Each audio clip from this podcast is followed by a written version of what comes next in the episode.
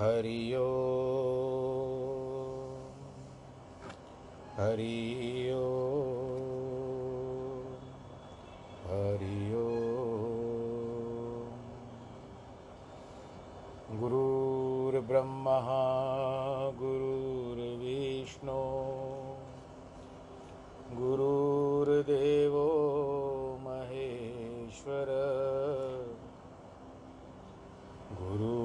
गुरुर्साक्षात् परब्रह्म।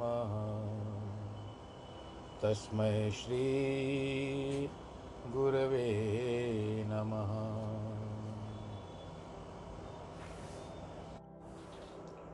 विघ्नेश्वराय वरदाय सुरप्रियाय लम्बोदराय सकलाय जगद्दिताय।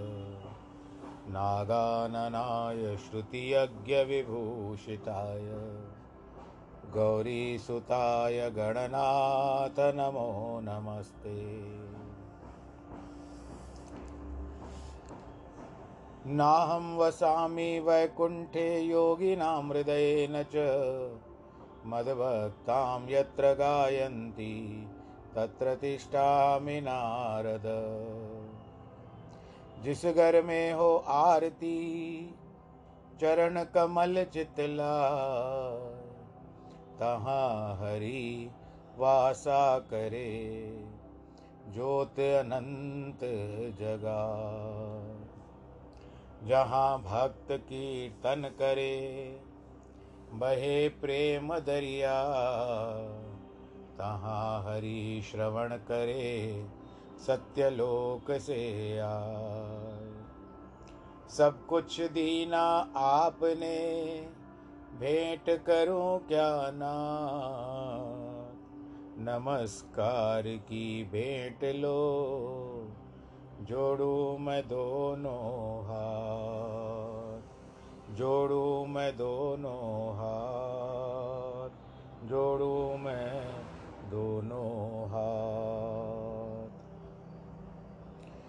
शान्ताकारं भुजगशयनं पद्मनाभं सुरेशं विश्वाधारं गगनसदृशं मेघवर्णं शुभाङ्गं लक्ष्मीकान्तं कमलनयनं योगिभिर्ध्यानगम्यं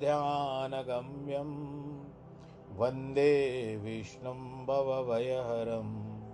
सर्वलोकैकनाथं मङ्गलं भगवान् विष्णु, मङ्गलं गरुडध्वज, मङ्गलं पुण्डरीकाक्ष मङ्गलाय स्तनोहरि सर्वमङ्गलमाङ्गल्ये शिवे सर्वार्थसाधिके, शरण्ये त्र्यम्बके गौरी। नारायणी नमोऽस्तु ते।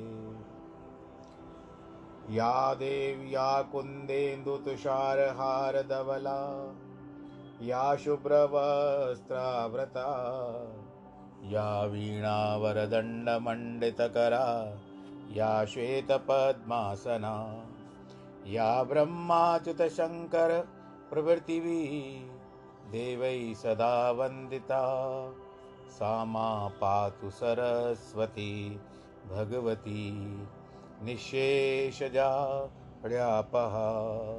निःशेषजाड्यापः।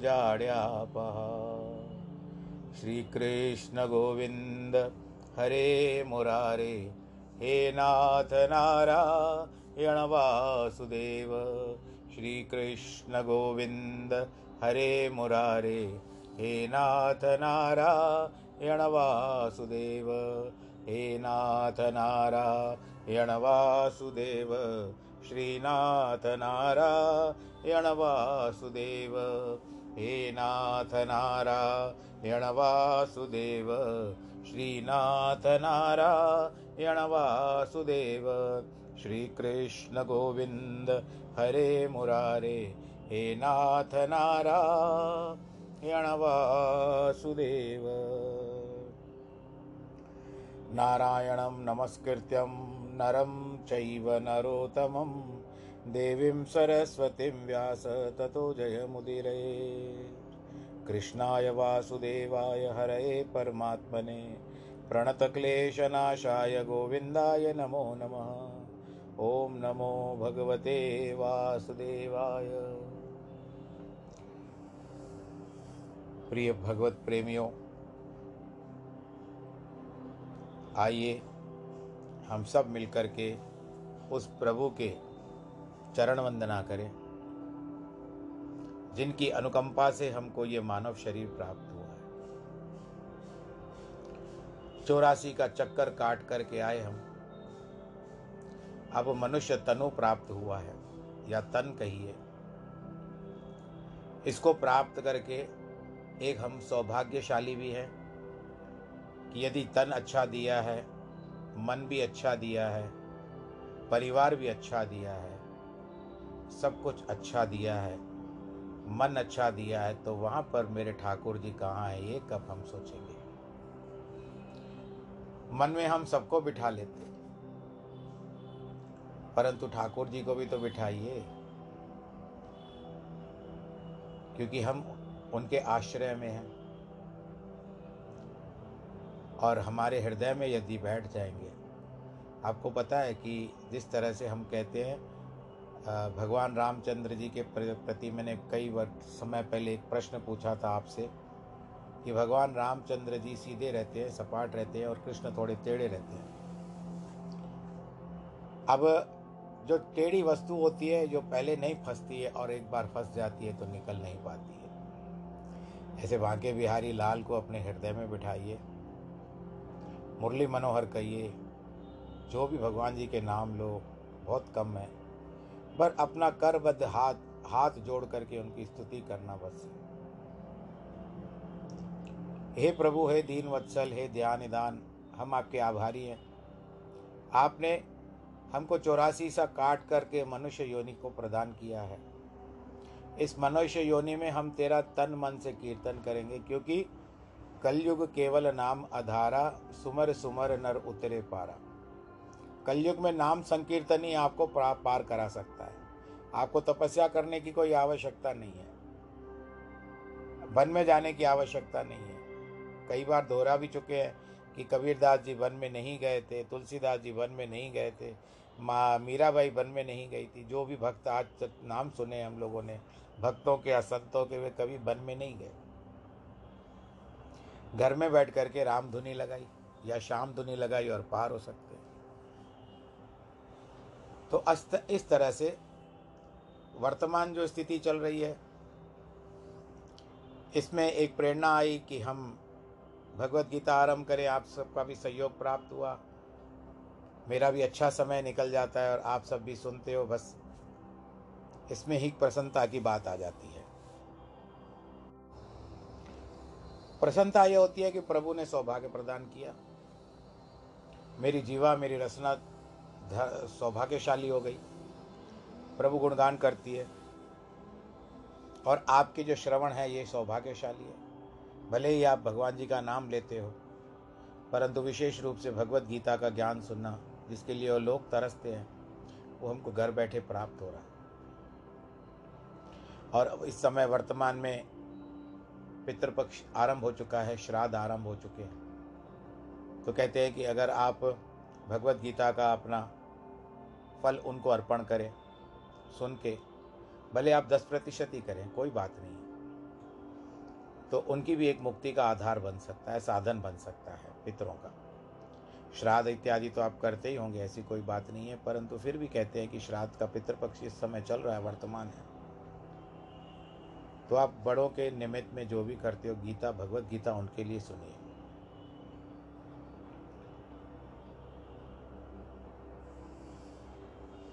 कहा जाता है, पितृलोक पितृलोक अथवा महालय। यहाँ से पितृ सूर्य भगवान की एक किरण है, जिसका नाम है अमा। वहाँ से आरंभ होते हैं और पितृलोक से आकर के पृथ्वी लोक पर आते हैं मृत्यु लोक में आते हैं और अपने परिवार के द्वारा जो भी श्राद्ध पिंडदान आदि किया जाता है, वो सब उनको प्राप्ति होती है। प्राप्त होने के पश्चात अमावस के दिन वे सब लौट जाते हैं। देखिए प्रभु की विडंबना। हमारे परिवार वाले आते हैं, हम नहीं देख पाते। और उनका आधार बढ़ता है ब्राह्मण या गौ। हम उनको जो भी देते हैं, ब्राह्मण के द्वारा देते हैं, दिया जाता है। गौग्रास इत्यादि किया जाता है। कई सब संप्रदाय में तो कन्या को भी भोजन करवा दिया जाता है। तो बस कहने का तात्पर्य है कि जो भी करो, श्रद्धा, क्योंकि श्राद्ध जो होता है, श्रद्धा से ही होता है। जो श्राद्ध की मात्रा है, श्रह के बाद जो आ की मात्रा है, वो वहाँ से हट करके द के पीछे चली जाती है तो श्राद्ध की श्रद्धा हो जाती है। श्रद्धा से किया हुआ अर्पण होता है और ऐसा भी कहा जाता है कि जो कभी कभी देवता भी हमारा कर्म नहीं सुधार सकते, परंतु पितृ जो होते हैं हमारे, वो हमारे जो पूर्वज होते हैं, जो हमसे प्राप्त करके जाते हैं श्राद्ध इत्यादि में आपके दिया हुआ जो जो भी अन्न, वस्त्र, जल, भोजन, जो भी आप करवा देते हो, कच्चा अनाज देते हो, परंतु आप एक विश्वास करिए कि उनको प्राप्ति होती है। ये पूरा, बहुत पुराना विज्ञान है। सूर्य नारायण के द्वारा वो सारी प्राप्ति उनको होती है जीवात्मा किसी भी रूप में रहे, किसी भी होने में रहे। ये जो मुझे मुझे बड़ों ने बताया, मेरे गुरु ने बताया, मैं आप सबसे साझा कर रहा हूँ। तो आप केवल इतना करिए कि अपना फल बड़ों को दीजिए। औसतन हम बैठते हैं, जब सत्संग सुनते हैं तो कई बार इसका प्रसंग आ चुका है कि हम देखते हैं कि औसतन भाई कभी किसी के घर में गए, सत्संग करने, कीर्तन करने तो कभी दस लोग आ जाते हैं, कभी बीस भी आ सकते हैं। पर दस आ जाते हैं, एक दस औसतन हम लोग लेते हैं, औसत लेते हैं दस का एवरेज दस आते हैं और निमित्त में समझ लो किसी के घर में, किसी की भगवान न करे, किसी का देहांत हो गया है। तो उस समय में उसके घर में कुछ संकीर्तन रखा जाता है। सुनने के लिए दस लोग भी आए तो बस है। मेरा यह मत है कि आप जो भी सुनते हो, दस लोग आते हो सुनने के लिए। आप लोगों ने सुना? जितना भी सुना, कथाकार जो भी संकीर्तन करता है या कथाकार है, जो जीवनी बताता है या बातें बताता है धार्मिक बातें बताता है, उसने आपको सत्संग सुनाया आपने ध्यान से सुना। अब इस पर निर्भर करता है कि आपने कितना सुना है। कथाकार ने तो अपना सौ प्रतिशत देने का किया। उसने बिल्कुल आपको अक्षर सब बातें बता दी, किस तरह से होता है, क्या होता है, जीवात्मा होता है, आत्मा होती है, इत्यादि बता दी। आपने कितना सुना? हम विचार करते हैं कि आपने सौ में से नब्बे प्रतिशत सुना या अस्सी प्रतिशत सुना अथवा दूसरा क्या कहते हैं कि आपने साठ सुना, पचास सुना, इतना तो हम रख सकते हैं। इसके ऊपर जाना है तो सौ के प्रतिशत के ऊपर है नहीं। तो इस तरह से हम यदि सोचें कि हमने इतना सुना है, आपने से विचार करते हैं कि नब्बे सुना, अस्सी सुना, सत्तर सुना, साठ सुना, पचास सुना। जितना भी सुना हो, पर जैसे वहाँ पर कार्यक्रम समाप्त होता है, जैसे सामने वाले दस में से सब सदस्य उठते हैं सुन के।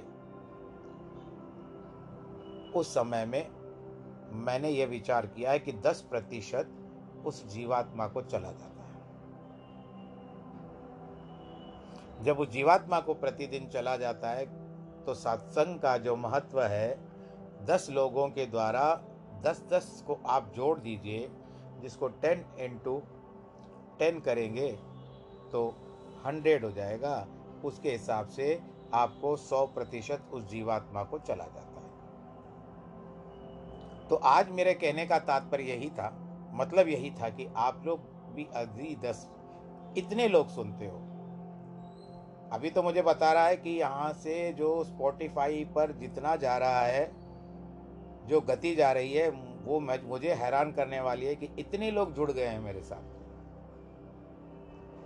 मैंने उनको देखा तक नहीं है, परंतु मेरे पास जो आता है परसेंटेज के हिसाब से आता है, प्रतिशत के हिसाब से आता है तो देखता हूँ कि दिनों दिन बढ़ ही रहा है। तो ये सारा दायित्व जाता है एंकर पॉडकास्ट को। उनके द्वारा ये सब संभव हुआ।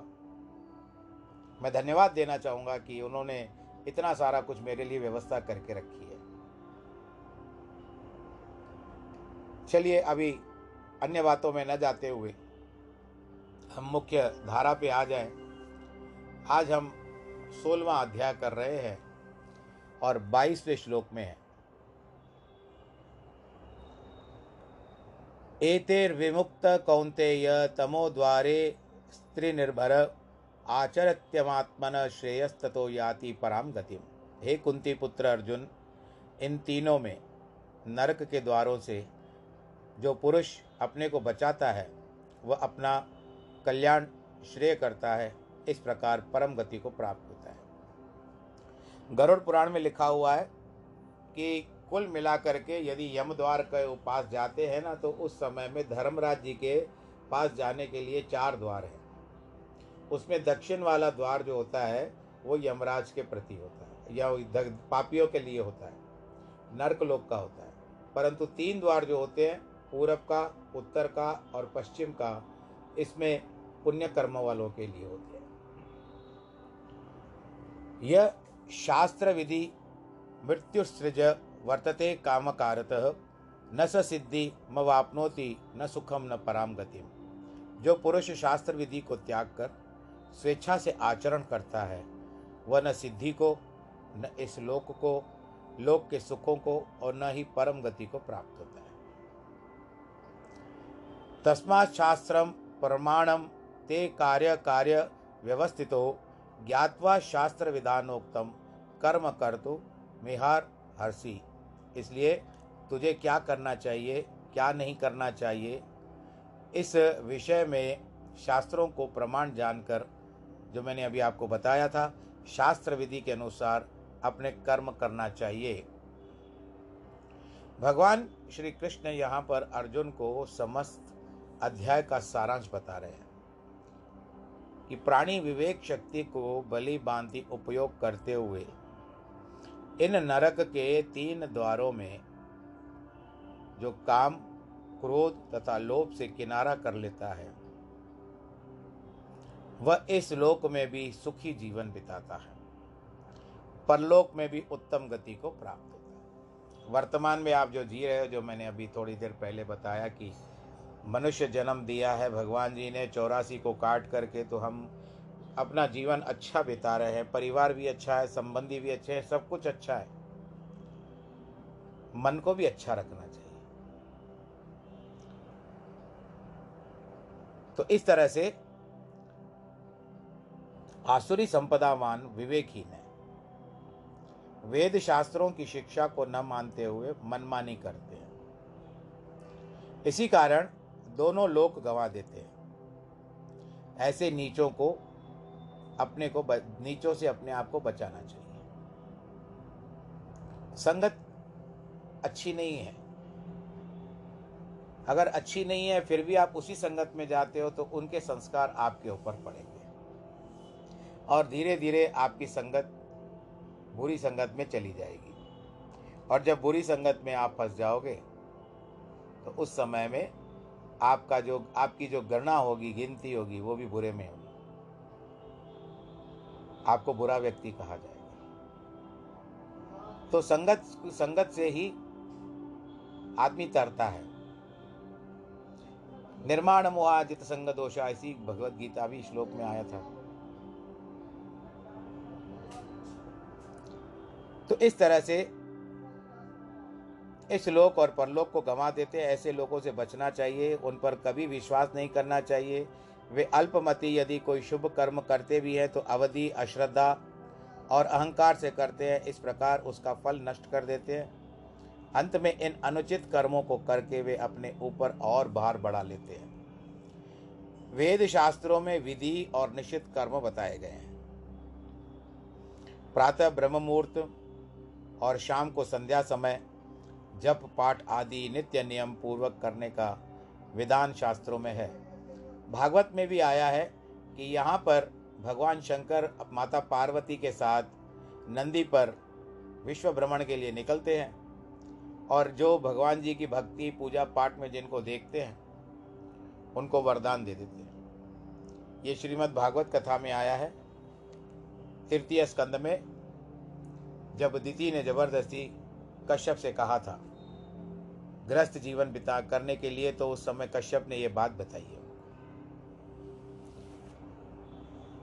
ये कर्म न करने से पाप लगता है और इस प्रकार निश्चित कर्म भी है। जैसे चोरी, मिथ्या भाषण, छल कपट, व्यवहार, हिंसा, अत्याचार आदि, इन सभी बातों का विचार करके जो शास्त्र के आदेश के अनुसार कर्म करता है। उसके सभी कार्य सुखद और सुगतिप्रद होते हैं।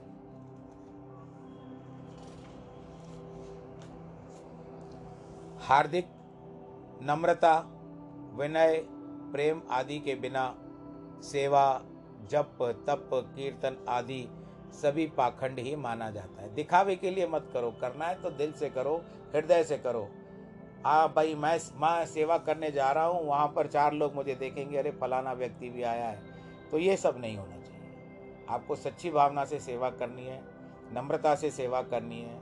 अच्छा सेवा करते करते कुछ ऐसे लोग भी आ जाते हैं जो आपको कुछ समय के हिसाब से उलूल जुलूल बोल देते हैं। बहुत व्यक्तिगत हो तो आप उनके ऊपर कुछ सक, कर सकते हो लेकिन लोगों को बोलने की आदत है।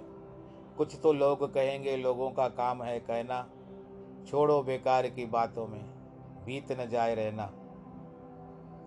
तो इसके लिए लोगों का कहना ही है, वो किसी को कहते हैं, सुखी को सहते नहीं और दुखी को देते नहीं है निकाल करके। तो अगर आपसे सेवा बनती है, अच्छी बनती है तो कुछ सहने की भी सहन शक्ति रखिए।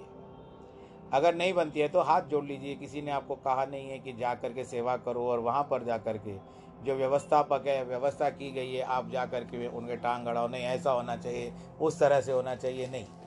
नियमावली नियमावली के अनुसार ही चलना चाहिए। कबीर ने एक सुंदर शब्द में कहा है कि जो प्रातःकाल उठकर स्नान आदि के पश्चात बड़े बड़े तिलक लगाकर संध्या वंदन करते हैं। रात्रि को भी संध्या वंदन करता है, परंतु यदि वह सभी प्रदर्शन मात्र के लिए करता है तो चाहे लोग उसकी मान प्रतिष्ठा करें तो भी वह कूप मंडू की है। जैसे कूप मंडूक सारे दिन जल में पड़ा रहता है। परंतु उसके मन में स्नान का भाव तो होता ही नहीं है। अब जल में पड़ा वो बोलेगा कि मैं निकल कर स्नान करूँ, कहाँ से स्नान करेगा? मेंढक को स्नान करना। बताया गया है, मेंढक कब स्नान करता है, क्योंकि तो सारा दिन जल में रहता है, और हम स्नान कैसे करते हैं?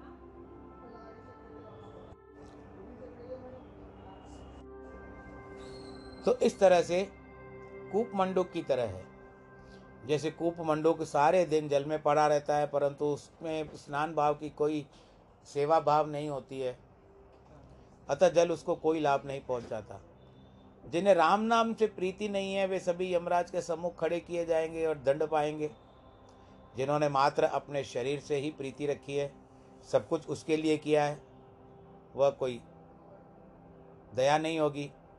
ईश्वर तो सत्य का साथी है। न कि प्रदर्शन का। वह तो अंतर्यामी है। सभी के हार्दिक भावों को जानने वाला है। वह इन पाखंड पूर्ण रीतियों के कैसे चला जा सकता है?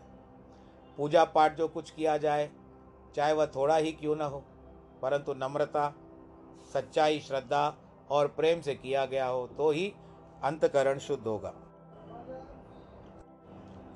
फलदाता तो ईश्वर है। वह तो मन के भावों को ही देखता है। प्रदर्शन से तो सिर्फ़ लोगों को छला जा सकता है। चोर को तो सभी चोर ही समझते हैं, परंतु जो बगला भक्त हो, वो दुष्ट कर्म करता है। उस जैसा भयंकर जंतु कोई अन्य नहीं है। एक वैश्या ने किसी प्रसाद यानी बंगले में साधु से बातचीत करते हुए उससे कह दिया, मैं तुझसे बली हूँ।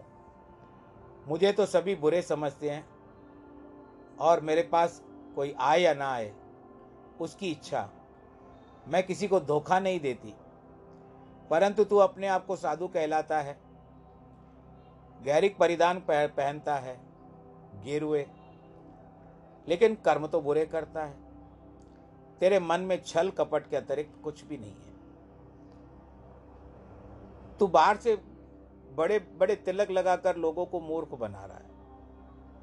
ऐसे संत साधु नरक के अधिकारी हैं। ऐसे ही साधुओं को कबीर ने चतुष्पाद माना है। ये चतुष्पाद पशु हैं। चतुष्पाद कहते हैं चार पैरों वाले। मानव नहीं है।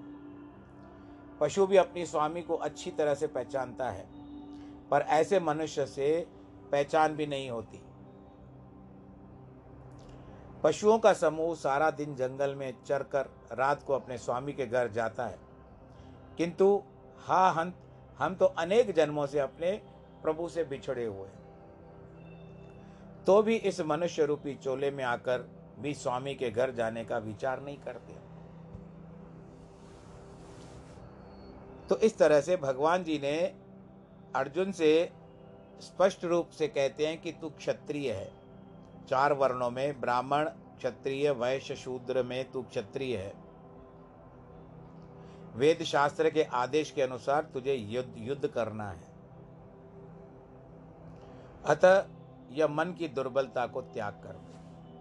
कर्म है तेरे सामने, मुँह बाय ठहरा हुआ है, इस कर्म को कर्तव्य से संभाल। तेरा कर्तव्य है युद्ध करना। व्यर्थ की दया को तिलंजा तिलांजलि दे दे।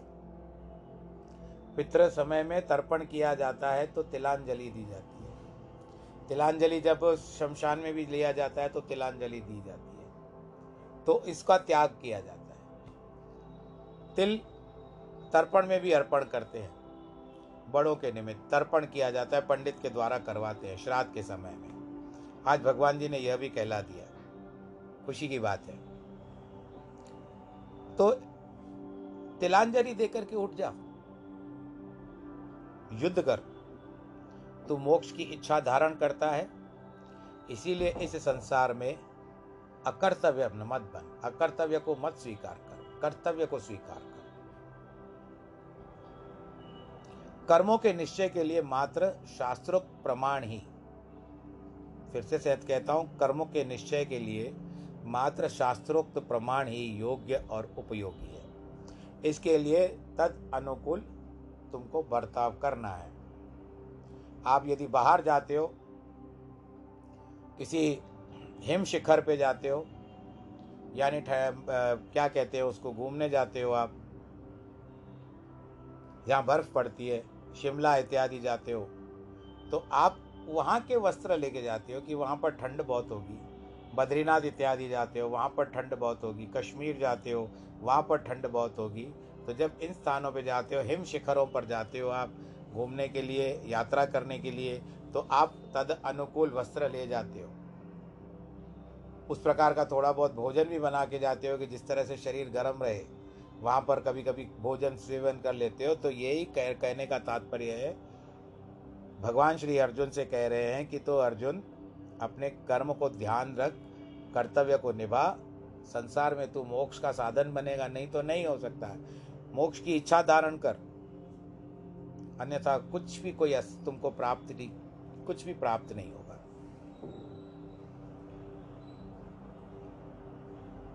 समय के हिसाब से, जिस तरह से समय आता है, समय जाता है, समय वर्तमान रहता है, उस समय के आधार पर ही हम लोग चलते हैं।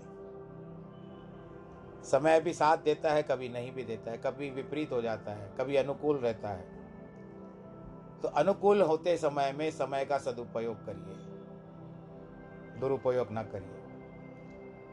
कहते हैं कि बिजली जब चमकती है, उस बिजली की क्षण चमक में भी जो व्यक्ति अपना काम कर लेता है, बस उसकी तो पोबारा हो जाती है। तो इस प्रकार आप अपना ध्यान रखिएगा। श्री भगवान द्वारा कहे गए उपनिषद में ब्रह्म विद्या के अंतर्गत कर्म योग शास्त्र संबंधी कृष्ण और अर्जुन के संवाद में दैवासुर संपदा, विभाग योग नामक आज सोलवा अध्याय समाप्त हुआ। बोलो, कृष्ण कन्हैया, लाल की जय। और आज को आपको यही कहूँगा कि आप भी अपना ध्यान रखें। आज जिनके वैवाहिक वर्षगांठ है अथवा जन्मदिन है और उनको बहुत बहुत बधाई, ढेर सारा आशीर्वाद। भगवान जी से भी आशीर्वाद की कामना करते हैं आपके लिए। कोरोना का माहौल अभी भी चल रहा है, पर पहले से भगवान जी की थोड़ी दया हुई है। इसके लिए अपना स्वास्थ्य का ध्यान रखें, सैनिटाइज़र का प्रयोग करें, मास्क इत्यादि लगाएँ हाथों को बार बार साबुन से धोए सोशल डिस्टेंसिंग मेंटेन करें, बस। सर्वे भवंतु सुखिन, सर्वे संतु निरामया, सर्वे भद्राणी पश्यंतु माँ कश्चित दुख भाग भवेद नमो नारायण।